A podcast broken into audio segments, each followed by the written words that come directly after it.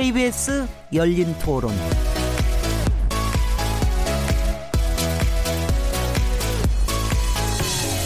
안녕하세요. 묻는다, 듣는다, 통한다. KBS 열린 토론 진행자 시민 김진혜입니다.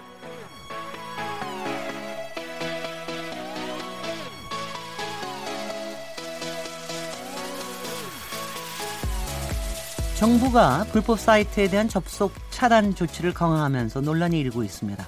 청와대 국민청원 게시판에는 정부가 새로 도입한 HTTPS 차단 정책을 비판하는 글이 올라와서 20만 명 이상의 동의를 얻었는데요. HTTPS 차단 정책을 두고 다양한 목소리가 나오고 있습니다. 불법 도박, 물론 음란물 유통 피해를 막는 실질적인 대안이 될 수 있을 것이라는 기대, 또 한편 인터넷 검열의 시초가 될 수 있다는 우려가 제기되고 있는데요. 이 문제를 어떻게 봐야 할까요? KBS 열린 토론 목요일 코너죠. 오늘 키워드 토크에서는 강화된 불법 사이트 차단 조치, 이른바 HTTPS 차단 논란을 살펴보고 또 택시 요금 인상에 대한 얘기도 나눠보겠습니다. 2월 21일 KBS 열린 토론 지금 시작합니다.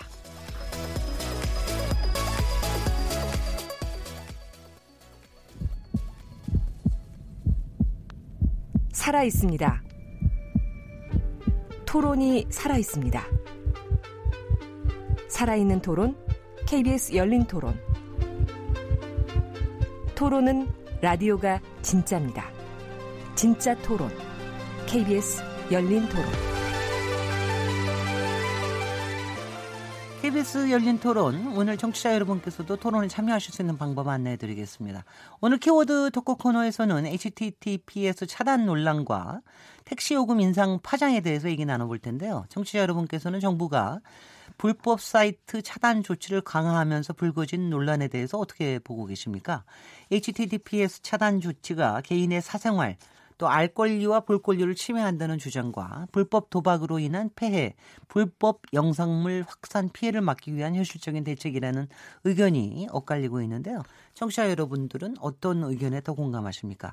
또 HTTPS 차단 조치가 공익에 부합한다는 시각과 인터넷 검열, 감청의 시초가 될 수 있다는 상반된 견해는 또 어떻게 봐야 될까요? 불법 사이트 차단 강화 정책과 관련해서 의견을 주신 분들은 문자 보내주십시오. 더불어서 택시 요금 인상에 대한 생각, 카풀과 택시기사 초우에 대한 청취자 여러분들의 의견도 듣고 싶습니다. 문자는 샤프 9730번으로 참여하시면 되고요. 단문은 50원, 장 문은 100원의 정보 이용료가 붙습니다. 그리고 KBS 콩, 트위터 계정 KBS 오픈을 통하시면 무료로 참여하실 수 있고요. KBS 열린 토론은 매일 새벽 1시에 재방송됩니다. 그리고 팟캐스트로 언제 어디서든 들으실 수 있습니다. 청취자 여러분들의 열띤 참여를 기대합니다. 자, 그럼 오늘 KBS 열린 토론 목요일 코너 키워드 토크 함께 하실 패널 네 분 소개해 드리겠습니다.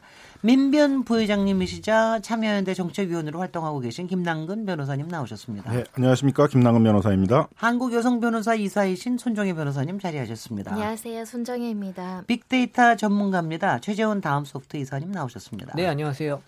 아, 오늘 키워드 토크의 첫째 주제가 HTTPS 차단. 아, 그러니까 인터넷 감청 논란이라는 전문적인 주제를 다루는 만큼 정보 보안 분야의 어, 권위자, 최고 권위자를 모셨습니다. 김성주 고려대 정보보호대학원 교수님 모셨습니다. 네, 안녕하십니까. 네, 나오셔서 반갑습니다. 어, 서로 아까 이 의견 나누시는 거 보니까 잘 아시는 것 같더라고요. 특히 최재원 이사님하고 김성주 교수님은 잘 아시는 것 네. 같더라고요. 자, 이제 본격적인 토론 출발하겠습니다. KBS 열린 토론. 정부가 말 그대로 뭐 우리나라에서 법 테두리 안에 허용되지 않는 야동이라든지 뭐 그런 관련된 사이트 같은 경우를 차단할 수 있다고 저는 보는데요. 그게 이제 개인의 사생활을 감시하는 용도로 쓰이면 당연히 안 되겠죠. 기본적으로 사이트 차단에 대해서만 놓고 말한다면은 국민들을 아이 취급하는 게 아닌가. 유해 사이트를 차단한다는 거를 그렇게 물리적으로 막는 게 올바른 방법은 아니다. 추적 관찰하고 이러는 거에 대해서는 기본적으로 우려가 되는 거는 맞지만은 이번 건으로 거기까지 생각을 하는 거는 너무 이야기 좀 있지 않나 싶고요. 감시망만 늘어날 뿐 이 감시를 피해서 또 뭔가 만들어질 가능성이 있고 누군가는 또 거기에 접속을 하는 방법을 알아낼 거고 그렇다라고 하면 굳이 이걸 규제하는 게 의미가 있는가? 어쨌든 이거 누군가의 자유를 침해하는 거기 때문에 정부가 굉장히 이 부분에 어떤 제도나 정책을 도입하는 데 있어서 좀 조심스럽게 또 많은 사람들이 알 수 있게 공론화하는 작업을 충분히 했었어야 되는데 본인 감청에 대한 부분들, 일반 감청에 대한 부분들 무작위로 이루어지는 게 아니냐 이런 것들은 사실 알 수가 없는 거니까 그게 그들만 알고 있는 거니까 이게 뭐 잘 지켜질지 안 지켜질지는 알 수 없는 거니까 그런 부분들이 가장 불안해하는데 어느 정도는 규제가 있고 단속은 필요할 거는 같아요.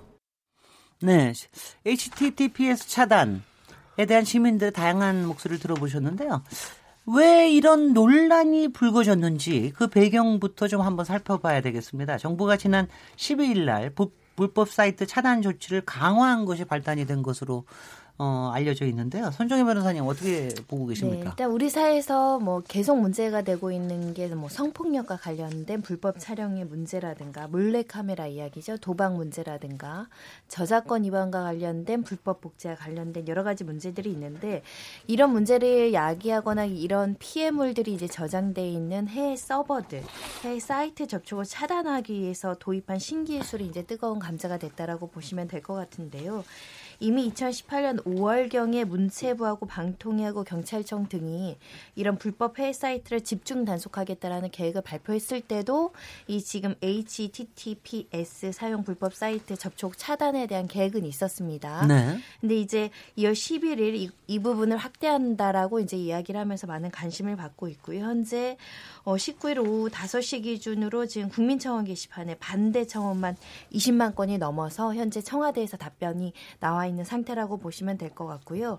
일단 기술 변화에 따라서 이런 해외 서버 사이트에 이제 차단을 접촉하는 SNI 필드 차단 방식을 도입하겠다. 그리고 목적은 음란물, 도박, 불법 복제 사이트 등 불법적인 불법이 명확한 부분에 있어서 이를 방지하고 또 피해 구제하기 위한 목적이다. 이렇게 지금 설명되고 있습니다. 네. 근데 이게 그 아는 사람들은 어떻게 이렇게 알아서 벌써 청와대 청원에 25만 명이나 했는지 모르겠는데 젊은 사람들은 굉장히 민감한 것 같아요. 어 근데 이제 그래도 우리 청취자들이 쟁점을 파악하려면 개념 정리를 좀 잘 해야지 될 것 같은데요. 김송주 교수님께서 좀 저희를 좀 이해를 시켜 주십시오. 네. 예, 어, 사실은 이게 말로만 설명하는 건 한계가 좀 있긴 한데 네. 일단 최대한 어, 설명을 드려 보면 어, 우리가 이제 인터넷을 쓰려고 그러면 소위 이제 인터넷 서비스 사업자라고 하는 게 있습니다. 그렇죠. 뭐 SK 브로드밴드, KT, LG 플러스 뭐 그런 회사들이죠. 그런데 연락을 해서 인터넷 신청을 하게 됩니다. 네. 어, 그런데 사실은 이런 인터넷 서비스 사업자는 사용자가 누구고 이 사용자가 어느 사이트에 접속하는지를 굉장히 다양한 방식으로 어, 추적할 수가 있습니다. 이미 그건 과거에도 네. 그랬고 현재도 네. 마찬가지입니다. 어, 우리가 이제 그 전화 거는 걸 예로 들어서 인터넷 접속하는 걸 설명을 한번 드려볼게요. 우리가 이제 보통 어디다 통화를 하려고 그러면 어, 전화번호부를 뒤지던가 아니면 114에 전화를 걸어서 누구누구네 집 전화번호가 어떻게 됩니까? 이렇게 묻습니다. 네. 그래서 전화번호를 얻은 다음에는 이제 전화번호를 연결해서 교환원이 해당 번호로 연결을 시켜주죠. 그 다음에 이제 통화를 하게 됩니다. 인터넷 접속도 사실은 이거하고 굉장히 비슷합니다.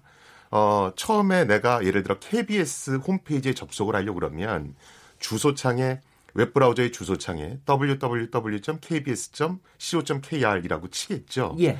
그러면 일단 요 kbs.co.kr이 인터넷상에 어느 위치에 있는지를 찾아야 됩니다. 네. 그러면 인터넷상의 전화번호부를 뒤져야 되거든요. 음흠. 그걸 우리가 DNS라고 얘기하고요. 예. 그걸 인터넷 서비스 사업자가 보통 운영을 합니다. 음흠. 그래서 어, 그 DNS에 조회를 해서 KBS 웹사이트의 주소를 파악한 다음에 그 다음에 어, 실제로 그 사이트에 접속하겠다라는 신호를 보내면 어, 인터넷 서비스 사업자가 KBS 웹사이트에 연결을 해주는 겁니다. 음흠. 그런 다음에 이제 웹사이트를 자유롭게 웹서핑을 할 수 있는 거죠. 네. 과거에는 불법 사이트를 어떻게 차단했냐 하면 전화번호를 조회하는 단계에서 차단을 했습니다. 네. 예를 들면 내가 KBS의 인터넷 주소를 알아야 되는데 그러려면 DNS라는 전화번호부를 검색을 해야 되잖아요. 네. 거기에 실제 KBS 위치를 기록해 놓는 게 아니고 warning.or.kr 사이트의 주소를 기록해 놓는 겁니다. 네네. 그러면 KBS를 치더라도 경고창이 뜨게 되겠죠. 경고창 뜨죠. 그래서 이게 이제 옛날에 어, 그 차단하던 방식입니다. 네네. 그렇게 했더니 어, 네티즌들이 이걸 좀 우회하는 방법이 없을까 고민을 합니다. 그러면서 채택한 것이 아 국내 전화번호부를 쓰면 우회가 되니까 구글이나 외국에서 만든 전화번호부를 쓰면 되겠구나. 음, 그래서 국내 중내 전화를 하면 차단이 되니까 그렇죠. 그래서 아, 외국 걸 하면 우회가 되겠죠. 외국의 DNS 서비스를 이용을 하는 겁니다. 컴퓨터의 네. 세팅을 좀 바꿔서 그러다 보니까 이제 통제가 잘 안 되죠. 그렇죠. 그래서 어, 정부가 생각한 게 아 그러면 전화번호부를 뒤질 때 하지 말고 교환원이 연결하는 순간에는 어느 사이트에 접속하는지를 알게 될 테니까 네. 그때 차단하자 이렇게 생각을 합니다. 네. 그게 이제 기존의 HTTP 차단 방식이라고 하는 겁니다. 네. 어, 그러니까 또 네티즌들이 이걸 우회하고 싶잖아요. 네. 그래서 HTTPS라고 하는 기술을 도입하기 시작합니다.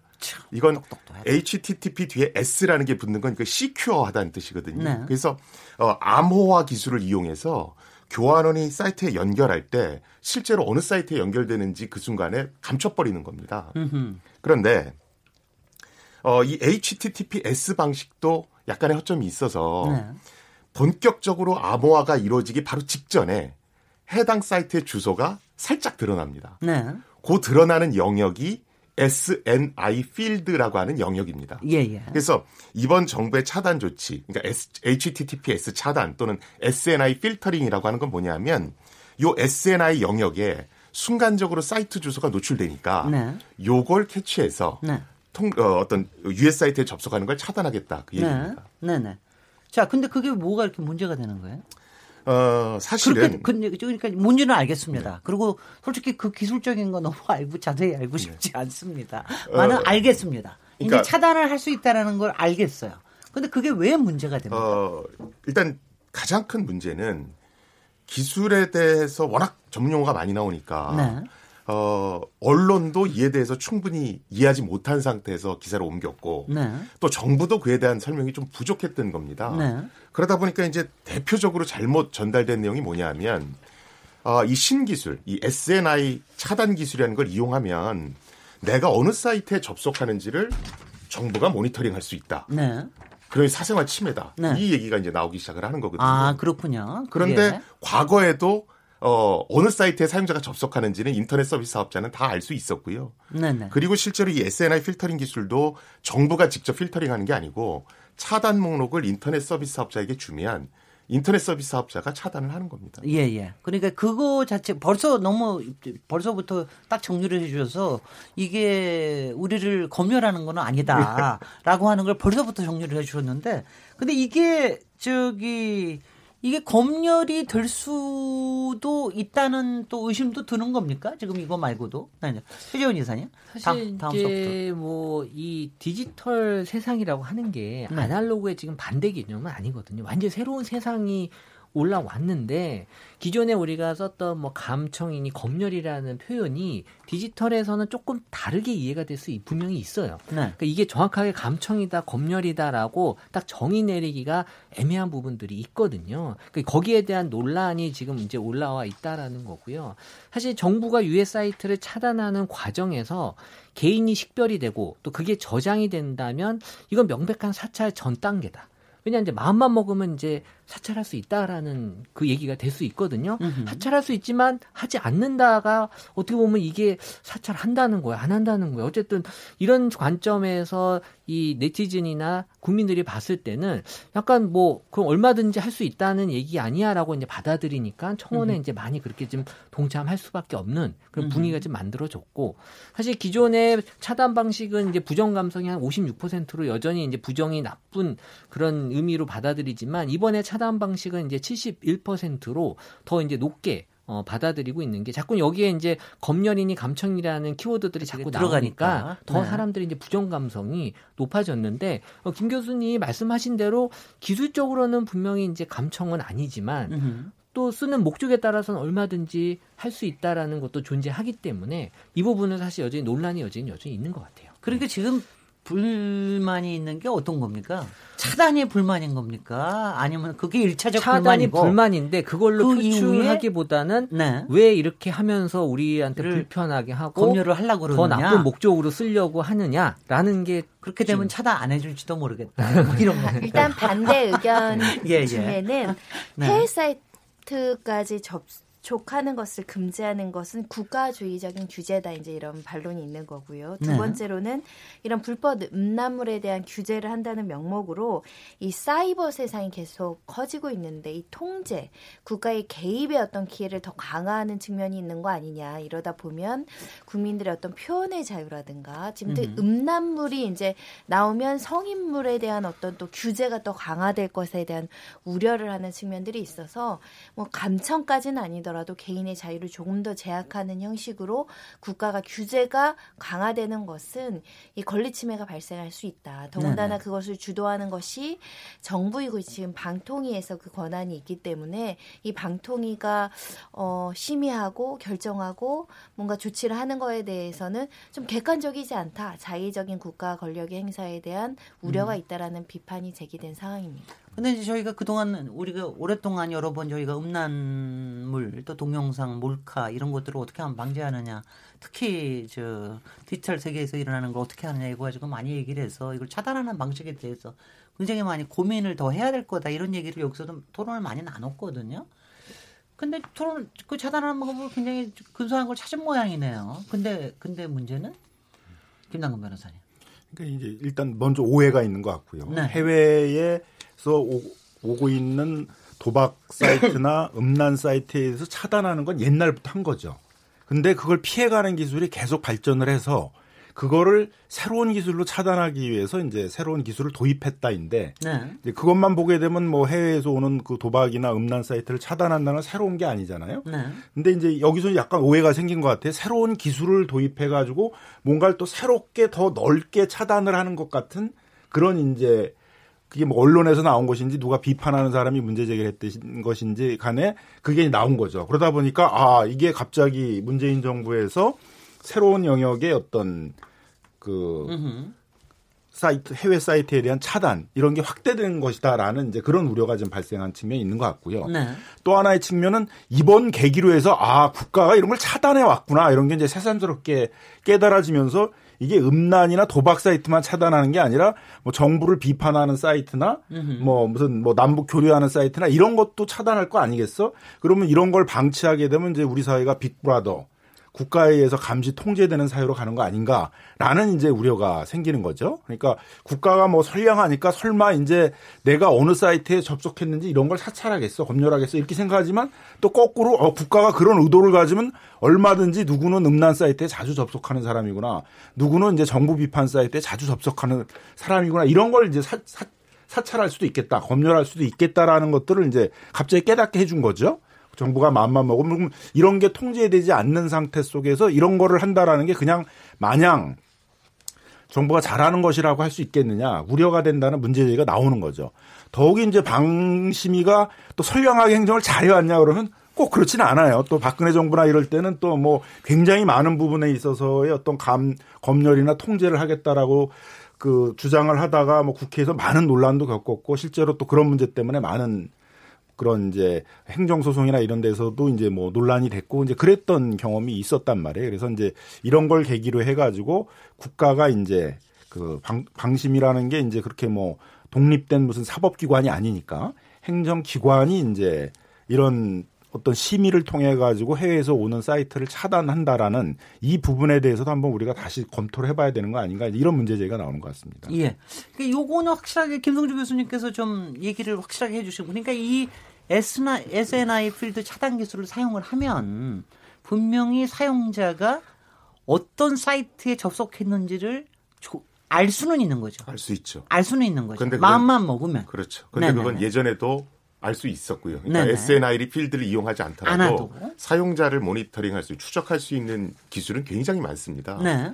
어, 그런데 어, 보통 그 정보들은 인터넷 서비스 제공자들이 갖고 있거든요. 네. 정부가 갖고 있는 것이 아니고. 음흠. 그래서 제가 어디 가서 항상 얘기할 때는 이번 기술은 기존 기술의 연장선상에 있는 것이지 이것이 우리가 보통 감청이라고 그러면 대화 내용을 엿듣는 거지 않습니까? 네. 어, 사실은 이 기술하고 대화 내용을 엿듣는 것은 굉장히 큰 간격이 존재합니다. 네. 그래서 야 이건 뭐 인터넷을 들여다 모니터링을 할 수 있으니까 이걸 조금만 바꾸면 대화 내용을 다 들여다볼 수 있는 걸로 전용할 수 있는 거 아니야? 음흠. 그게 그렇게 단, 간단하진 않습니다. 아, 대화 내용까지는 아니다. 근데 음. 지금 이제 보면 저희도 영화에서 하도 많이 봐서 그러는데요. 이 빅브라더가 우리를 감시하고 있고 뭐 모든 데서 다 가- 감시를 하고 있는데 지금도 마음만 먹으면은 그 몇 개의 회사를 통해서 할 수가 있기 때문에 네. 가령 예컨대 어 지금도 가령 뭐 김승주라는 사람이 뭘 어, 어떤 거를 인터넷을 저기 뭐야 들어, 사이트를 들여다보고 있다. 마음만 먹으면 할 수 있는 거죠. 아, 근데 그, 그거를 하려 그러면 지금도 법적으로는 어떻게 됩니까? 법적으로는 뭐 영장 발부를 해서 하지 않으면 불가능한 그렇죠. 거죠. 여러 가지 뭐 개인정보보호법도 있고. 어, 통신비밀보호법도 있기 때문에 네. 당연히 이건 해당 영장이 있어야 되고요. 네. 근데 빅브라더 논란은 예를 네. 들어서 어 정부가 마음만 먹으면 뭘 하지 않겠는가? 네. 어, 우리가 지금 인터넷의 자유도가 굉장히 높다는 미국도 에드워드 스노든 사건 때 굉장히 곤욕을 치른 게 네. 프리즘이라는 인터넷 감청 시스템을 운영을 했거든요. 예. 그래서 어 미국 정부가 어 글로벌 기업들 메이저 인터넷 기업들이 있죠. 그 기업들과 연합을 해서 어 각 사용자들이 어 블로그에 어떤 걸 올리는지 어떤 내용들을 통하는지를 어 글로벌 그러니까 전 지구적으로 감청을 했다. 네. 그게 프리즘 시스템이라는 거거든요. 그러니까 자유도가 높은 나라도 사실은 기술적으로 정부가 하려고 그러면 얼마든지 하죠. 근데 그 전, 그 전제, 그 가정은 너무도 이렇게 큰 가정이기 때문에 그런 식으로 이렇게 얘기를 시작하면 사실은 결론이 안 나는 얘기 같습니다. 네.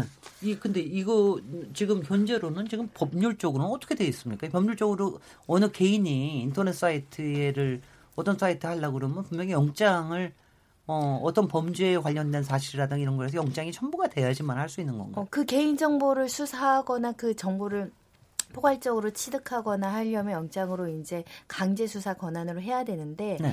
지금의 논란은 그 지금의 이제 문제가 되는 건 뭐냐면 수많은 인터넷 세상에서 예를 들면 우리가 디지털 성범죄를 생각해서 몰카 피해자의 어떤 성적인 수치심을 야기하는 동영상과 사진이 돌아다녔을 때 네.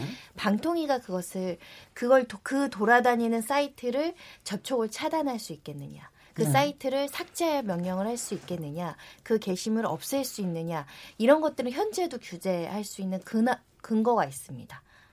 네. 네. 그런 차원에서 그 규제의 효율성이나 실효성을 더 강화하는 측면에서, 그러니까 모든 사이트가 아니고요. 합법적인 지금 그 성인물이라든가 합법적인 컨텐츠는 지금 규제를 하지 않는다는 명확한 입장을 기준을 갖고 있거든요. 네. 불법 정도가 한치는 사이트 그리고 불법 목적으로 개설되는 사이트 이런 부분에 있어서 아까 말씀하신 것처럼 보안 접촉 차단 그 규제를 한다라는 측면으로 보시면 되고요. 네. 지금도 방 통위에 실시간으로 계속 심의 대상으로 올라오는 사건들이 있습니다. 대부분 뭐 피해자들이 신고를 하거나 명예훼손이라든가 복제물이라든가 이런 부분에 있어서는 방통위가 규제할 권한은 있다라고 보시면 됩니다. 네. 이 논쟁이 지금 두 가지 쟁점이 있는 거죠.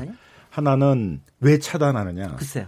그리고 자의적으로 차단하는 거 아니냐. 말은 도박하고 음란은 차단한다고 그러지만은 실제로는 무슨 어떤 뭐 비판 사이트라든가 뭐 또 이제 사건 중에 하나는 이제 뭐 북한의 정보 기술 발달에 대한 것들을 소개하는 사이트가 있었는데 아 그게 국가보안법 우려가 있다라는 거로 그 차단을 했다가 소송에서 방통위가 진 적도 아, 있었어요. 그랬군요. 네. 그러니까 이제 뭐 그런 식으로 막 자의적으로 이것저것 차단해가지고 어떤 국민의 알 권리라든가 볼 권리라든가 이런 걸 이제 침해할 우려가 있으니까 너무 자의적인 차단을 하는 거 아니냐. 이런 식의 비판적인 측면의 문제제가 있고요. 네. 또 하나 이제 지나친 우려인 거죠. 그렇죠. 그 정부가 어떻게 돌변할지 모르는데 그 정부가 또 갑자기 국민들 자신의 마음에 또 문제가 있다고 생각하는 블랙리스트를 만들어서 그런 사람들에 대해서 어떤 사찰하거나 검열하거나 그러려고 한다면은 얼마든지 기술적으로 가능하다는 거 아니냐. 이제 이런 거죠. 근데 요거는 이제 뒤에 거는 좀 우려인 거죠. 그리고 네. 지금도 이제 법적으로는 어떤 법원의 영장을 받거나 이렇게 해야 되는데 어떤 굉장히 권위적이고 이제 이런 독재적인 정부가 출, 출, 출발을 해가지고 뭐 법원의 검열이나 이런 걸 안 받고선 이런 짓을 하는 거 아닐 거냐. 이제 이런 우려가 있는 거죠. 그러니까 요 뒷부분에 대해서는 사실 이제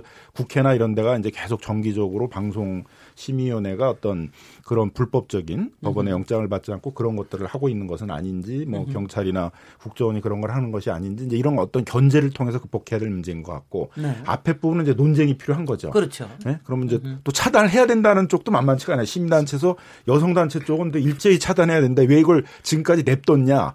우수한 기술이 있었는데도 차단하지 않고 냅두는 바람에 이런 이제 음란 사이트를 본 사람들이 어떤 성폭력이나 이런 거에 심리가 야기돼서 우리 사회가 성폭력이 만연하고 음. 여성 혐오가 만연하고 음. 이렇게 된 거였으니까 이 기회에 이제 계속 기술을 발달시켜서 철저히 차단해야 된다라는 목소리도 있고 정보 인권 단체에서는 이제 이걸 왜 차단하느냐 자의적으로 차단할 가능성이 많지 않냐 이 논쟁이 있는 거죠. 그러니까 네. 여기서 이제 균형점을 좀 찾아야 되는 점입니다. 그런데 최재훈 이사님 그게 이게 그 온라인에서는 여론이 어때요? 그러니까 온라인 상에서는 사실 여러 가지 관점에서 해석이 가능하기 때문에 어, 부정적인 여론이 아까 말씀드린 대로 상당히 지배적이긴 하지만 이게 정확하게 이해를 못해서 자기 의견을 피력하는 경우도 많고. 그럼요. 그러니까 뭐 기술적으로 이렇게 모르는 입장에서는 뭐 감청이다라는 키워드만 갖고 부정적으로 이제 해석이 될 수밖에 없는데 음. 또이 부정적으로 해석이 될 수밖에 없었던 이유 중에 하나가 방통위가 이걸 해명하는 과정에서 쓴 표현이 암호화되기 전에 보기 때문에 이건 감청이 아니다라는 표현을 썼는데 그러면 감청이라는 표현을 썼군요. 그 예. 어휘를 써버렸군요. 예. 그러면 그러면 그 암호화되기 전은 봐도 되고 네. 암호화된 다음은 보면 안 되는 건가? 음흠. 그래서 이제 사실 데이터는 데이터 이제 감청이라는 표현, 패킷 감청이라는 표현을 쓰는데 네. 이게 차로 표현을 많이 해요. 차가 지나갈 때 사진을 확 찍어버렸을 때 사실 이 차 번호랑 차 색깔이라는 게 다 나온단 말이에요. 그렇죠. 이거는 그럼 뭐 감청은 아니고 차가 센 썬틴이 강하게 돼 있어서 안에 동승자가 누군지 몰라. 그러니까 우린 감청한 거 아니야. 라고 이제 그렇게 해명을 하는 거거든요. 네. 뭐 썬틴이 안 돼서 보이는 건 어쩔 수 없는 건데 음. 우리는 어쨌든 그 안에는 안 봐. 그러니까 이 부분이 이제 여전히 이 오프라인 공간에서의 감청과 디지털 공간에서의 감청은 좀 다른 의미로 해석이 되기 때문에 네. 여전히 이제 논란의 여지가 계속 남아 있는 거예요. 근데 여전히 지금 이제 이게 한 논란이 된 지 한 열흘 남짓 됐는데요. 네, 맞아요. 근데 지금 이제 이게 좀 변화하는 게 있어. 그 청와대에 그 처음에 감, 저, 이 부분에 관련해 가지고 민원을 얻던 거는 이게 감청이라는 것 때문에 는 겁니까? 감청의 우려 때문에 는 겁니까? 아니면 왜 차단하느냐 때문에 는 겁니까? 그러니까는 두 가지가 다 있어요. 이건 아, 감청이고 네. 그리고 이거는 어, 왜 국민의 어떤 권리를 침해하는 거다라는 네. 관점에서 글이 올라왔고 음. 그것만 보면 아마 기술적인 판단 이전에 아 이건 하면 안 되는구나라고 아, 그렇게 해서 그래서 25만 명이나 이렇게 네. 많은 또 그 뭐 사인을 하고 그런 것 같은데요. 네. 여기서 잠깐만 저기 김동주 교수님 이거 아까 이제 저 시민들 목소리로 들어보고 그랬는데 지금 이제 김남근 변호사님 얘기했지만 왜 여태까지는 이런 거 차단할 수 있으면서 왜 안 했느냐라고 하는 이런 목소리가 있는가 하면 또 아까 시민 목소리에서는 야 지금 SNI 조금 있으면 HTTPS가 아니라 뭐 HTTPS SS가 나와서 더 스페셜한 게 나와서 더 시큐하게 만들 텐데 그 점점 이렇게 될 건데 이런 방식으로 또 기술 발전이 될 텐데 뭐하러 이 짓을 하느냐 이런 의견이 있는데 이거에 대해서는 어떻게 봐야 됩니까? 어, 사실은 뭐 SNI 영역, 네. SNI 필드 뭐 이런 거는 예전부터도 다 알려진 정보였고요. 네. 어, 암호통신, 그러니까 HTTPS 암호통신 하기 직전에 어, 사이트에 주소가 노출된다라는 것도 이미 다 알려져 있었습니다. 음흠. 그래서 이걸 또 감추는 향상된 기술도 이미 나와 있습니다. 음. 그런데 그 향상된 업데이트 버전이 널리 퍼지지 않아서 그렇지 이미 다 있거든요. 네. 그래서 사실은 네티즌들이 자기 꼭 감추고 싶, 감출라 그러면 다 감출 수 있단 말이죠. 그렇죠. 그런데 네. 사실은 그거 감춰도 아까 제가 얘기했듯이 인터넷 서비스 사업자들은 사용자가 어느 사이트에 접속하는지 굉장히 다양한 수단을 이용해서 파악할 수 있기 때문에 네. 어, 향상된 기술을 써도 또 다른 걸 찾아서 막으면 됩니다. 그래서 어, 사실 지금 논란이 된 굉장히 어, 논란이 되는 것 중에 첫 번째가 제가 보기에는 어, 어떤 이 신기술이 과거에는 정부가 못하던 걸 하게 했다. 네. 이게 이제 대표적으로 내가 과거에는 어느 사이트 접속하지 몰랐는데 이걸 쓰면 알게 된다. 네. 요거는 조금 잘못 전달돼서 그런 부분이 있는 것 같고요. 네. 어, 그다음에 이제 두 번째는 저는 정부도 좀 책임이 있다라고 봅니다. 네. 뭐냐면 저도 한번 브리핑 자료를 봤어요. 정부 보도 자료를 너무도 불친절하게 써놓은 겁니다. 무슨 사람이 잘 모르고 그래서 이거를 어, 언론에서 받으면 이걸 이해하실까라는 게 있는 거예요. 그러니까 기자분들이 그걸 이해를 못하니까 당연히 대중들도 어, 언론을 통해서 접촉 하게 되는데 그걸 이해 못 하시겠죠. 그래서 정부가 어떤 것들을 좀 할 때는 공감대 형성을 하는 작업이 있어야 되는데 너무 눈높이에 맞추는데 실패했다. 그래서 그런 것들이 증폭이 돼서 지금 저렇게 청원까지 올라가고 이런 것 같습니다. 네. 근데 거기에 또 하나 문제는 사실 그러니까 좀 전에 왜 이렇게 좋은 게 있었는데 정부가 갑자기 어떻게 이걸 하지 했습니까? 이. 얘기를 네네. 하셨잖아요. 제가 보기에는 어, 정부가 이렇게 충분히 공감대를 형성 안 하고 조금 서둘렀다는 느낌이 있거든요. 음흠. 근데 그 이유가 사실은 지금 대통령께서 공약 주요 공약 중에 하나가 그 음란물 대책입니다. 리벤지 포르노나 뭐 네. 이런 것들이요. 그래서 제가 사실 다른 부처 회의에도 여러 번 갔는데 뭐 CCTV부터 시작해서 여러 가지 이런 음란물을 어떻게 규제하느냐가 1순위입니다. 네. 그러다 보니까 제가 보기에는 방통위도 음흠. 조금 서두르지 않았는가. 오버페이스를 좀 예, 그런. 생각이 제 개인적으로는 좀 있습니다. 그러니까 제가 이해를 하면은 이 기술은 여태까지도 있어 왔고 조금의 발전은 있겠지만 앞으로도 계속 있을 것이다. 근데 이거를 적용하는 거에 대해서는 정부의 어, 의지와 결단에 따라 속도가 좀 더 붙을 수가 있다. 그다음에 제가 또 하나 알고 싶은 건 그러면은 US 사이트를 실제로는 이거를 다 막을 수는 있는 거군요. 다만 US 사이트를 찾아내는 거, US 사이트 사이트의 그 DNS가 어딘지를 찾아내는 것만 잘 알면은 거의 다 막을 수가 있긴 있는 겁니까? 그러면? 인터넷이라는 것은 통제되는 공간은 아닙니다. 네. 그러니까 어, 지금 향상된 기술을 이용해서 목록에 기술된 네. 어, 어떤 문제가 되는 사이트들을 막을 수는 있죠.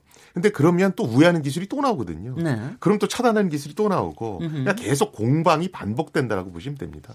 근데 그러- 오늘 청와대에서 네네. 이제 이야기를 하는 예, 게 예. 두 가지 논거로 이 정책의 실효성과 필요성과 정당성을 이제 설명하면서 피해자들을 더 이상 방치할 수 없다. 우리가 어떤 디지털 성문제가 발생하거나 뭐 도박 사이트가 나오면 경찰에서 이야기할 때 해외 서버라서 좀 점점점 뭐. 가해자 특정 점점점 인적 사항 확인 못했습니다. 점점점 뭐 외국과 공조하겠습니다. 나중에는 굉장히 시간 오래 걸리고 이러잖아요.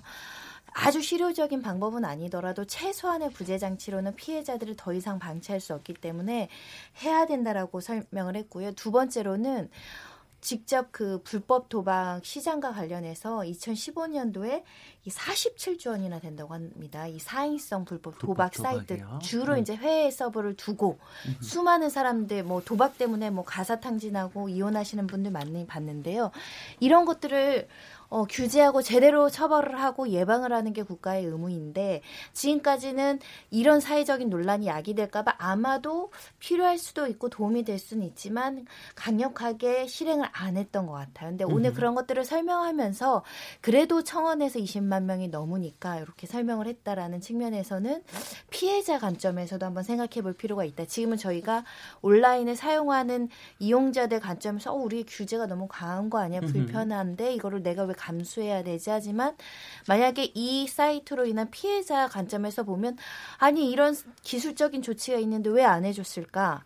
그럼 내가 지금 당장 불법적인 뭐 어떤 내 신체의 나체 사진이 인터넷에 돌아다니고 있어서 삭제해달라고 하는데 아예 사이트 접촉을 차단할 수 있는 기술이 있다면 음흠. 더 강하게 보호할 수 있는 거잖아요. 네. 그런 측면에서 좀 고려를 해주시면 좋겠다. 그러니까 요, 요, 여기도 이제 두 가지 쟁점이 있는 또 거예요. 하나는 이제 네. 기술적인 거에 문제가 있고 하나는 뭐가 유해냐, 네. 뭐가 유해하냐에 대한 누가 판단을 결정하느냐. 규범적인 판단을 하는 거에 문제가 있는 거죠. 네. 그러니까 먼저 유해하다라고 규범적 판단이 되면은 가능하면 최대한 그 유해한 걸 차단하려는 것들은 해야죠.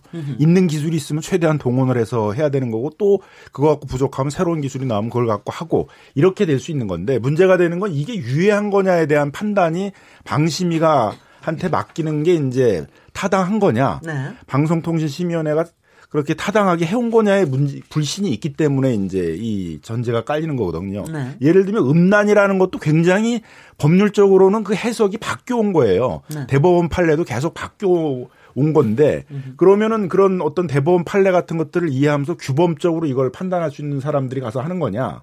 근데 방통 방심위의 모습을 보게 되게는 굉장히 또 정치적으로 구성된단 말이에요. 대통령이 뭐 또 몇 명 임명하고 음흠. 국회에서 국회에서. 임명하는데 여당이 몇 명 임명하고 그러니까 이게 굉장히 정치적으로 어떤 예를 들면 권위적인 정권이 들어오게 되면 굉장히 정부 비판적인 것들을 통제하려는 그런 수단으로 방심위의 어떤 심의가 활용되기도 하고 네. 그러는 이제 문제가 있다는 거죠. 뭐 국가보안법에 위반될 우려가 있다. 그럼 뭐가 국가보안법 위반이냐? 북한을 이롭게 할 목적이 있다 그러면 뭐가 북한을 이롭게 할 목적이냐? 정부를 비판하면 옛날엔 다 북한을 이러한 목적이라고 그래요. 다 국가범죄로 처벌했단 말이에요. 그런 어떤 자의적인 어떤 유해성 판단이라는 것들이 개입할 여지가 크기 때문에 네. 이 앞에 부분에서의 신뢰가 생기지 않으면 뒷부분의 기술적 문제를 새롭게 자꾸 접근하는 거에서도 시비가 생길 수가 있는 것이죠. 네, 저희가 오늘 이제 다른 거 저기 국가보안법까지 가지 말고요. 음란하고 도박만 다루도록 하겠습니다. 근데 여기서 보면은요. 지난 서울 지난 주일날 서울역 광장에서 이른바 야동볼 권리를 허용하라. 라는 내용의 집회가 열렸습니다. 근데 성인이 성인물을 보는 게 무슨 문제냐. 이런 건데 사실 이번에 그 얘기하는 거 보니까는 방통위의 또 얘기는 자기네들은 절대로 그 합법적인 야동 사이트를 차단하는 건 절대로 아니다. 뭐 이런 얘기하는데 그 부분이 좀 설명 좀 해주시. 그게 제가. 보기에는 네. 어, 일반인들은 어 내가 그 회원이고 돈 냈고 네. 그 내가 아이디하고 비밀번호 치고 들어가서 다운로드 받는데 네. 이게 왜 불법 사이트냐라고 얘기하는 거고요. 아, 네, 저 네. 방송 방통위는 방송통신 심의위원회는 그 사이트에 네. 불법 음란물이 업로드 돼 있기 돼 때문에? 네, 차단돼야 된다라고 얘기를 하는 것 같고요. 그런데 사실은 제가 아까 어, 이 차단하는 기술은 음. 어, 과거 기술의 연속선상이 있습니다. 특별히 더 사생활을 침해하는 건 아닙니다 라고 네. 말씀드린 건 기술적으로 그렇다는 얘기입니다. 그런데 그 메커니즘이 돌아가려면 누군가는 차단할 목록을 주긴 줘야 되거든요. 그렇죠, 당연하죠. 그런데 음. 그 차단할 목록을 만드는 데 있어서 어, 좀 전에 이제 김 변호사님 말씀하신 대로 조금 좀 석연치 않은 부분이 있었던 건 사실입니다. 네. 어, 과거를 쭉 봤을 때 음흠. 우리가 지금 뭐 소위 말하는 정보통신망 이용 촉진 및 정보보호 등에 관한 법률 그래서 어, 정보통신망법이란 데를 보면 차단할 수 있는 근거들을 쭉 열거를 했습니다. 근데 그게 이제 뭐 음란한 전기통신, 뭐 명예훼손, 뭐 사이버 스토킹, 해킹 바이러스 유포, 그다음에 청소년 유해 매체물 표시 의무 위반, 도박 등의 사행 행위, 네. 그다음에 국가기밀 누설, 뭐 범죄 관련 정보 이렇게 쭉 열거를 했거든요. 네네. 근데 사실은 이 모든 항목들이 다 정성적인 표현을 그렇죠. 달고 있죠. 음흠. 그러다 보니까 이제 해석이 있어서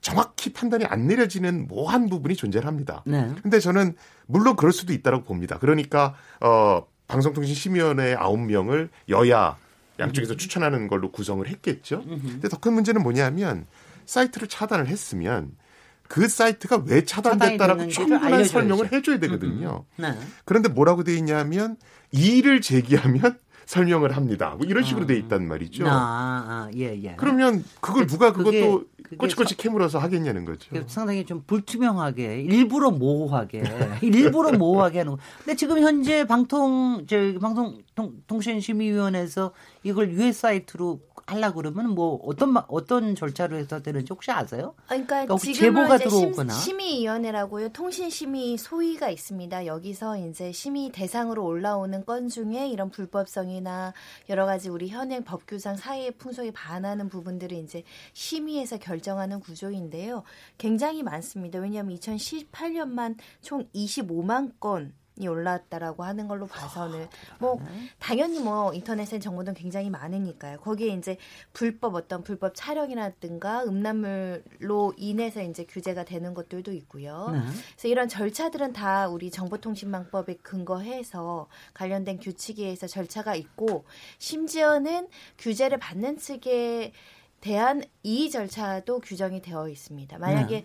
사이트가 폐쇄되거나 게시물이 삭제되는 결정에 불복하기 불복을 하고자 한다면 15일 이내 이제 재심의를 요청해서 이것은 그 우리 지금 여러 가지 법이나 규제에서 어, 허용할 수 있는 이 정도는 사회가 허용할 수 있는 수준의 표현이다라고 해서 재심의에서 또 결정을 번복시킬 수도 있어요. 예, 예. 그래서 이런 절차와 규정들은 다 마련이 되어 있다라고 보시면 됩니다. 근데 이 음란물에 대해서는 확실히 약간의 이 남성 여성의 이 시각 차이가 조금 있기는 있는 것 같은데 그런 점에서는 어떻게 보십니까? 사실 기자님? 뭐 여성 단체들은 말씀하신 대로 환영하는 입장이에요. 네. 그래서 여성 단체 입장에서는 이기에 뭔가 이런 것들의 근절을 이뤄내자라는 건데 근절, 사실 근절이 뭐 되겠습니까? 본질은 사실은 이제 그 남녀의 대결 문제는 아니고 사실 음란물 쪽으로 오늘 얘기를 많이 다루긴 하지만 이 안에는 이제 저작권 그래서 실제 이제 어떤 외국 사이트 같은 경우에는 음악 같은 것들이 무료로 막 나오는 사이트들이 있단 말이에요. 그 국내에서 영업하는 이런 그 스트리밍 음악하는 회사들이 언제 산업에 피해를 줄 수 있기 때문에 그러니까 저작권 같은 경우에도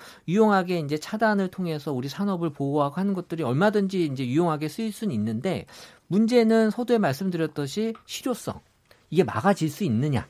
그러니까 뭐 기존에 이제 쓰지 않았던 사람들을 이제 못 쓰게 하는 더 못 쓰게 하는 거야 효과는 있겠지만 잘 쓰고 있는 사람들은 분명히 우회하는 경로로 지금 다시 돌아서 쓰고 있거든요. 최근에 이것 때문에 제가 안 쓰던 사람도 이렇게 한번 해보면 되는 거 아니야라고 시도해서 쓰는 사람들도 봤어요. 사실 몰랐다가 그러니까 이런 게 이걸 통해서 더 알게 돼서 더 side effect 같은 부작용도 분명히 있는데 어, 저는 이 정부가 정 뭐 우린 열심히 했다라는 입장으로 하는 거면 뭐 이 정책이 맞을 수 있는데 실효성에 있어서는 분명히 한번 실익을 따지고 이거에 대해서 올바른 정책이 되고 있는지 거기에 대한 어떤 판단은 분명히 계속해서 모니터링 해볼 필요가 있다라는 거죠. 네. 전 저기 지금 옴남물은 그렇다고 치면 도박에 대해서는 어떻습니까? 도박에 대해서는 뭐 남성 여성 차이 없이 다 이거는 좀 문제다 생각해서 이거는 차단해야 된다라는 쪽으로 가, 가 있습니까? 아니면 여기서도 좀저 시각이 좀 다릅니까? 그러니까 그 온라인 도박 그 옛날에 지금 바다 이야기 사태라는 게 있었어요. 예, 예. 십수년 전에. 그래서 이제 굉장히 문제가 돼서 그때 이제 정부가 강력히 단속을 하니까 이제 갑자기 온라인 도박이 그걸 대체해 가지고 이제 유행을 하기 시작했습니다. 그래서 그 온라인 도박을 이제 규제 하자는 이제 논- 논의가 많았고 미국에 있는 몇 개 주에서는 이제 온라인 도박 방지법 같은 걸 만들었습니다. 근데 그때는 뭐 이제 사이트 사이트 차단이나 이제 이런 기술이 그 당시엔 별로 그렇게 많이 없었으니까 주로 방식이 이제 결제 사이트를 차단해 버리는 거거든요. 예, 예. 그래서 다 했는데 결제사에서 돈 찾아가려고 그러니까 못 찾아가게 딱 만들어 놓으면 그런 쓰는 걸 거죠. 할 이유가 없었잖아요. 그래서 그런 걸 하자 그랬는데 이제 그게 그 미국하고 FTL 할 때 문제가 됐어요. 그 주로 이제 해외에서 오는 사이트를 운영하는 데가 그런 나라들이 많았기 때문에 왜 그걸 차단하느냐. 그거 침해다 그래서 이제 흐지부지 돼 버린 이제 네. 그런 경우들인데요. 그래서 이제 온라인 도박에 대해서는 뭐 상대적으로 뭐 저는 네. 그뭐 그런 게 확실하다 그런다면은 뭐 차단하고 그러는 정책들은 이제 필요하다라고 이렇게 이제 생각이 드는데요. 네. 그것도 이제 좀 정확한 심의를 해야 되는데 가- 이제 자꾸 이 문제가 되는 게 뭐냐면 우리가 너무 차단이 많다는 거예요. 뭐 1년에 무슨 뭐 15만 건을 차단한 그래서 아까 뭐, 뭐 해- 25만까지도 얘기를 뭐 하시니까. 해도 있다고 그러고 그러니까 이제 다른 나라에서 평가를 할 때는 우리가 이제 인터넷 자유국으로 구분이 되는 게 아니라 인터넷 부분적 자유국이에요. 그러니까 음. 굉장히 규제가 많은 그런 거니까 어떻게 보면 차단이 예외적이고 보충적이어야 되는데 확실한 경우만 차단해야 되는데 특히 이제 표현의 자유라는 그 우리 헌법의 기본적인 정신은 명백하고 현존하는 위험이 있을 때 그 개입해가지고 기본권을 이제 제한하도록 규제를 하도록 돼 있는 건데 이런 부분에 있어서 이제 너무 이렇게 우려만 되더라도 차단하는 정책 같은 것들을 이제 많이 쓰니까 이 불신이 좀 있는 거죠. 네네. 그래서 뭐 음란이 뭐 명백하고 확실하다, 뭐 도박이 명백하고 확실하다 이런 거는 뭐 과감하게 차단하는 건데 우려만 이렇게 우려가 있다라는 것만 가지고 이렇게 자의적으로 너무 많이 확대하는 이제 이런 네. 정책들을 먼저 수정하는 게 좀 필요한 것 같습니다. 그, 불법 그래서 도박 네네. 사이트 같은. 경우는 그 음. HTTPS를 쓰는 게 그동안의 70%에 이르렀다는 거죠. 그래요. 예, 그러니까 만약 이렇게 좀 규제가 들어오면 사이트 우- 어찌 됐든 범죄를 저지르는 사람들을 불편하고 자꾸 많은 기술을 동원해야 되고 더 많은 인력을 투입하게 해야지 범죄 예방 효과가 조금이라도 있고 사회적 경각심이 있다는 차원에서는 보통 어떤 규제를 하면 소극적으로 뒤로 따라가거든요. 범죄인들이 그 개발하는 범죄 기술은 계속 발전하는데 항상 정부 규제는 좀 소극적으로 뒤를 따라가는 측면이 있어서 신기술을 가진 범죄인을 잘 못 잡는 경향들이 좀 있죠. 그런 면에서는 격차를 좀 줄일 필요가 있다고 생각합니다. 뭐 격차라는 게 어떤 범죄자가 어떤 기술을 개발해서 지금 우회 기술이 나온다는 거잖아요. 계속. 뭐 HTTPS를 막아요. 그럼 또 우회 기술은 또 막아요. 예. 음흠. 우회적인 기술이 나온다고 해서 소극적으로 대응할 게 아니라 능동적으로 이 정책과 규제와 처벌과 수사를 해야지 피해자들이 보호될 수 있는데 그렇지 않는다고 한다면 사실은 국가가 자기 역할을 하지 못하는 거죠. 우리는 범죄 피해자로부터 국가가 피해자를 보호할 의무가 있는데 기술이 발달한다고 그냥 아 또 이거 막아봤자 다른 거 하겠지. 음. 이거 막아봤자 다른 거 하겠지라고 손 놓기보다는 이 문제는 사실 전 세계적인 문제죠. 왜냐하면 예를 들면 도박이 아예 채, 그 처벌되지 않거나 명예훼손이 아예 처벌되지 않는 국가들이 있습니다. 음란물도 규제가 좀 다른 국가들이 있죠. 그럼 거기 사이트 열어서 우리 국민이 피해자인데 범죄자도 외국이고 관할도 외국이어서 처벌할 수 없는 이런 상황에 빠졌을 때 좀 더 규제를 촘촘하게 묶을 수 있는 수사망, 처벌망이 있다고 한다면 결론적으로 우리 국민들이 보호되는 거거든요. 예. 오늘 손정혜 부- 변호사님이 스탠스가 어떤 건지 저희가 오늘 정확하게 알았네요. 그런데요. 그 이게 아무래도 혹시나 검열이나 뭐 이런 거에 문제가 있어서 그런지 야당 쪽에서도 굉장히 좀저 비판이 많아요. 그래서 김병준 자유한국당 비대위원장이 이런 말씀하셨어요. HTTPS 사이트를 차단하는 나라는 중국과 일부 중동 국가뿐이다. 근데 왜 우리나라 하느냐?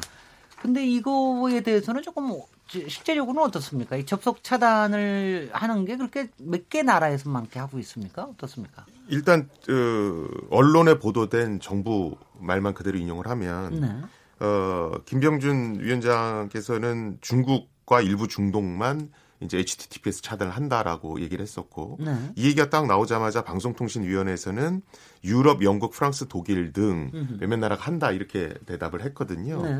어, 저도 사실은 어, 방송통신위원회 또는 김병준 음, 비대위원장이 어떤 근거로 이런 나라들을 지목했는지는 솔직히 잘 모르겠습니다. 예, 예. 왜냐하면 차단한다 안 한다는 있지만 무슨 기술을 쓴다까지 음흠. 공개된 자료를 제가 거의 못 봤거든요. 네.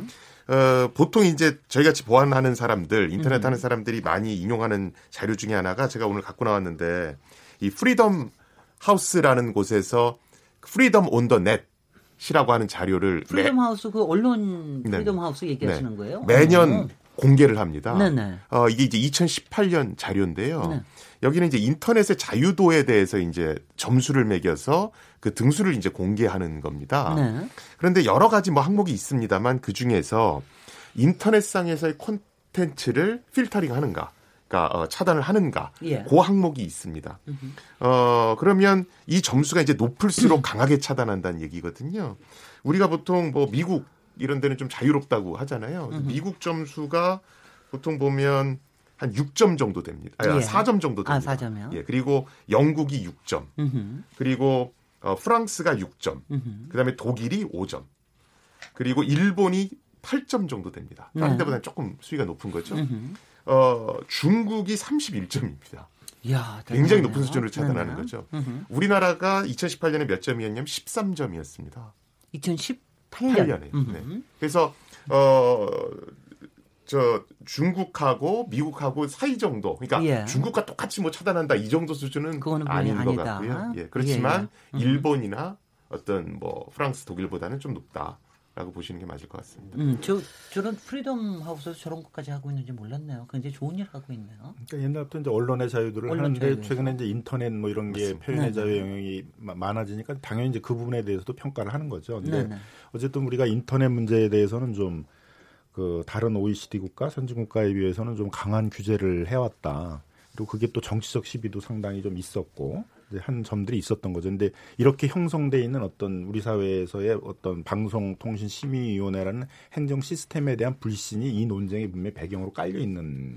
거거든요. 믿을 수 없으니까 뭐 맘만 먹으면 감청도 할 거야 아마 뭐 맘만 먹으면은 저 문제 있는 사람에 대해서는 뭐 무슨 사이트에 주로 접촉했는지 그런 것도 막 할 거야 법원 네. 영장 없이도 이런 생각을 배경으로 깔고 논의를 하니까 굉장히 어떤 불신과 부, 부정된 심리를 가지고 같으네요. 비판하는 이제 측면이 분명히 있는 거죠. 근데 그, 근데 제가 지, 네, 요 말씀하십시오. 점수를 또 그대로 그냥 어, 시- 청취자께서 점수만 그냥 들으시고 음흠.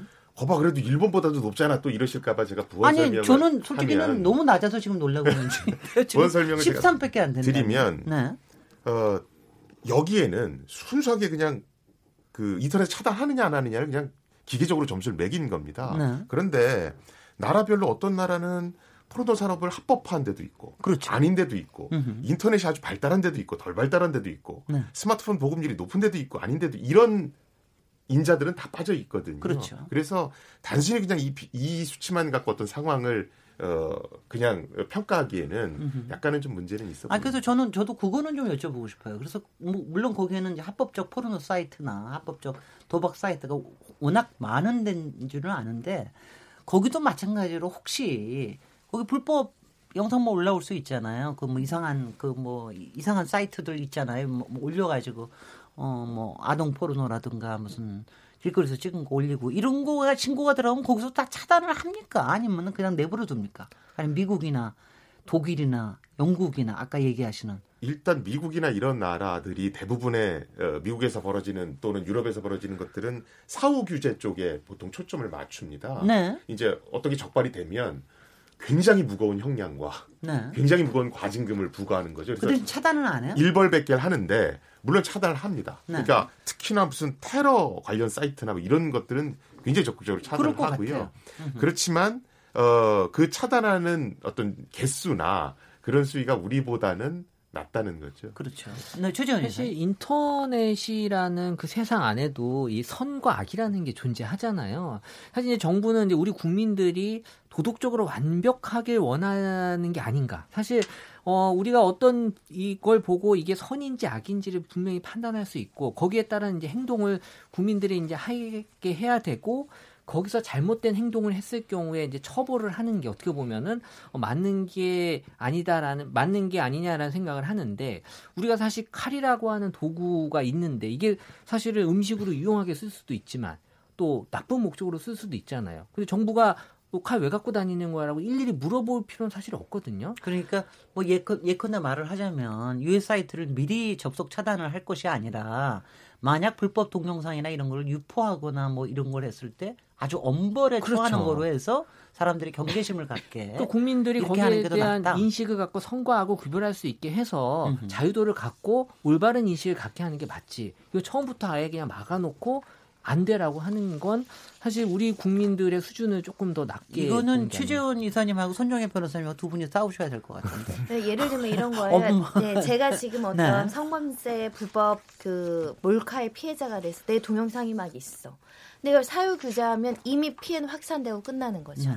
개인의 그 피해를 구제할 수 있는 골든 타임이라는 게 있는데 그 골든 타임에 적절하게 들어오지 않아서 피해가 확산됐어. 확산되고 나서 국가가 그걸 사후적으로 처벌을 강화하겠다고 하면 이미 피해가 확산 확대되어 있다는 거죠. 그 네. 전에 선제적으로 조치를 하되 우리가 최소 만 침해를 해야 된다. 최소 침해성이라는 원칙이 있거든요. 비례 네. 원칙도 있고 아주 강력한 수단으로 정말 명백한 불법성만 잡아낸다는 거예요. 지금 정부에서도 명백한 누가 봐도 명백한 불법성만 그 잡는다고 하기 때문에 이게 강범위하게 너무 그 선량한 시민의 자유를 제한할 정도의 규제는 아니다라는 점을 말씀드리고 싶습니다. 최재원 이사님 반론. 근데 이게 강력한 수단이냐라는 거에 대해서 저는 네. 강력한 수단이 안 되고 있어서 이제 드리는 말씀이에요. 이게 막는다고 막아지는 게 한계가 있다 보니까 뭐 바가지 세고 있는데 지금 뭐 덜 세고 있다가 사실 막는 건 아니잖아요. 이런 관점에서는 어, 이 방법이 과연 100%가 아닌 이상 어떻게든 좀 문제의 소진 여전히 남아 있다. 그러면 우회적인 방법으로 또 다른 방법이 있으면 그걸 방지할 수 있는 또 다른 수단을 국가가 그렇죠. 개입할 수 있다라는 거죠. 예를 들면 예전에 우리 그 몰카 범죄 얘기했을 때 이것을 다 스크린할 수 있는 기술적 장치는 다 개발되어 있다. 다만 그것을 실행할 수 있는 권한 있는 자, 비용을 투자하는 사람들이 지금 없기 때문에 이걸 완벽하게 통제를 못한다고 한다면 적어도 아주 최소한도로 범죄 피해자들을 구제할 수 있는 조치들은 조금 계속 개발해야 되겠죠, 국가가? 네. 이렇게 두 분이 싸우는 거 보니까 이게 충분하게 이게 문제가 될 만하네요. 평소에 굉장히 사이 좋으신 분입니다. 오해하지 마십시오. 아, 제가 존경하는 분. 저도 존경합니다. 네. 예, 이 뭐 이쯤에서 우리 청취자들은 어떤 생각을 가지고 계시는지 문자가 많이 들어와 있습니다. 정희진 문자 캐스터. 네, 안녕하십니까. 문자캐스터 정의진입니다. KBS 열린 토론 키워드 토크. 첫 번째 키워드는 HTTPS 차단, 인터넷 감청 논란인데요. 청취자 여러분이 보내주신 문자 소개해드리겠습니다. 네, 먼저 휴대전화 끝자리 4546번 쓰시는 분. 강력 차단 조치라고 하는데 벌써 우회하는 방법이 공유되고 있다네요. 정부가 실효성도 없이 소모적인 논란만 만든 것 같습니다. 휴대전화 끝자리 8959번 쓰시는 분. 불법 도박, 음란물로 인한 사회적 폐해가 큰데요. 정부가 국민 정신 건강, 공익성 강화를 위해 적절한 조치를 했다고 봅니다. 콩으로 의견 주신 자올이라는 아이디를 쓰시는 분. 불법 야동을 막는다는데 핑계가 아닐까요? 중국처럼 인터넷 감청을 할 것 같아 걱정입니다라는 우려의 목소리 주셨고요. 휴대전화 끝자리 6716번 쓰시는 분. 사회에 유해한 요소가 있다면 국가가 나서서 차단할 필요도 있다고 생각합니다. 불법 몰카로 고통받는 여성이 너무 많습니다. 이상준 청취자, 정부가 불법 사이트에 대한 접속을 차단한다는데 정책의 선의를 어디까지 믿을 수 있을까요? HTTPS 차단, 민주주의 원칙에 위배됩니다. 휴대전화 끝자리 5430번 쓰시는 분. 오늘 주제와 다른 내용이지만 인터넷이 자정 기능을 상실해서 정부가 개입해야 한다고 봅니다. 저는 댓글 실명제도 도입해서 네티즌의 책임을 강화해야 한다고 생각합니다. 황운규 청취자. 저는 어떠한 경우라도 정부 개입은 최소화해야 한다고 생각합니다. 이재희 청취자입니다. 저는 이미 빅브라더가 시작됐다고 생각합니다. 빅데이터 산업이 발전하면서 축적되고 있는 정보가 많을 텐데 너무 음모론적으로 보는 것 같습니다. 저는 선량한 정부를 믿습니다. 해주셨네요. 휴대전화 끝자리 2919번 쓰시는 분. 피해 구제를 위해 접속 차단 장치를 강화하는 것에는 공감하지만 모두가 납득할 만한 기준이 필요하다고 생각합니다. 불법 사이트, US 사이트에 대한 판단 기준을 정량화해야 합니다. 휴대전화 끝자리 6006번 쓰시는 분. HTTPS 차단 논란이 과도하게 부풀려진 것 같아요. 일부 보수 언론이 악의적으로 이슈를 키우는 건 아닌지 의문이 듭니다. 휴대전화 끝자리 0911번 쓰시는 분. 듣다 보니 어처구니 없네요. 정부 논리대로라면 칼은 범죄 도구로 활용될 위험이 있으니 팔면 안 되는 거 아닌가요? 몰카, 리벤지 포르노, 문제인 거 압니다. 저는 접속 차단을 강화할 게 아니라 동영상 유포자에 대한 처벌을 강화해야 한다고 생각합니다. 라고 보내주셨습니다. 네, KBS 열린 토론. 지금 방송을 듣고 계신 청취자 모두가 시민 농객입니다. 계속해서 참여를 원하시는 분들은 샵 9730으로 문자 보내주세요. 단문은 50원, 장문은 100원의 정보 이용료가 붙습니다. KBS 콩, 트위터 계정 KBS 오픈을 통해서도 무료로 참여하실 수 있습니다. 청취자 여러분의 날카로운 시선과 의견 기다립니다. 지금까지 문자캐스터 정희진이었습니다. 네, 김순주 교수님 오늘 열린 토론뿐만이 아니라 여기저기 많이 나가셔서 이제 얘기도 많이 들으셨을 것 같은데 또 오늘 우리 청취자들 이 문자들 들으시니까 어떻습니까? 저는 사실은 그 열린 토론이 처음인데 네. 사실 제가 굉장히 오늘 좀 기분이 좋은 게 있습니다. 네. 그게 뭐냐면 어 IT 관련해서 제가 이제 뭐 여러 가지 건으로 인터뷰를 많이 받는 편인데 불과 한 달 전만 해도 저한테 어떤 인터뷰가 주로 왔냐면 텀블러에 음란물이 넘친다는데 정부가 이렇게 손 놓고 있으면 되겠습니까? 그랬어요. 이, 이거였어요 주로. 근데 이게 네. 이번 주제가 탁 나오니까 왜 정부가 인터넷에 관여합니까? 어, 저는 지금 인터넷을 인터넷의 자유공 인터넷이란 자유공간에 어, 우리나라 같이 아주 발달된 인프라를 갖고 있는 나라에서 정부가 과연 관여해야 하는가 말아야 하는가를 한번 공론화시켜서 토론해 볼 시기는 됐다라고 봅니다. 예, 예.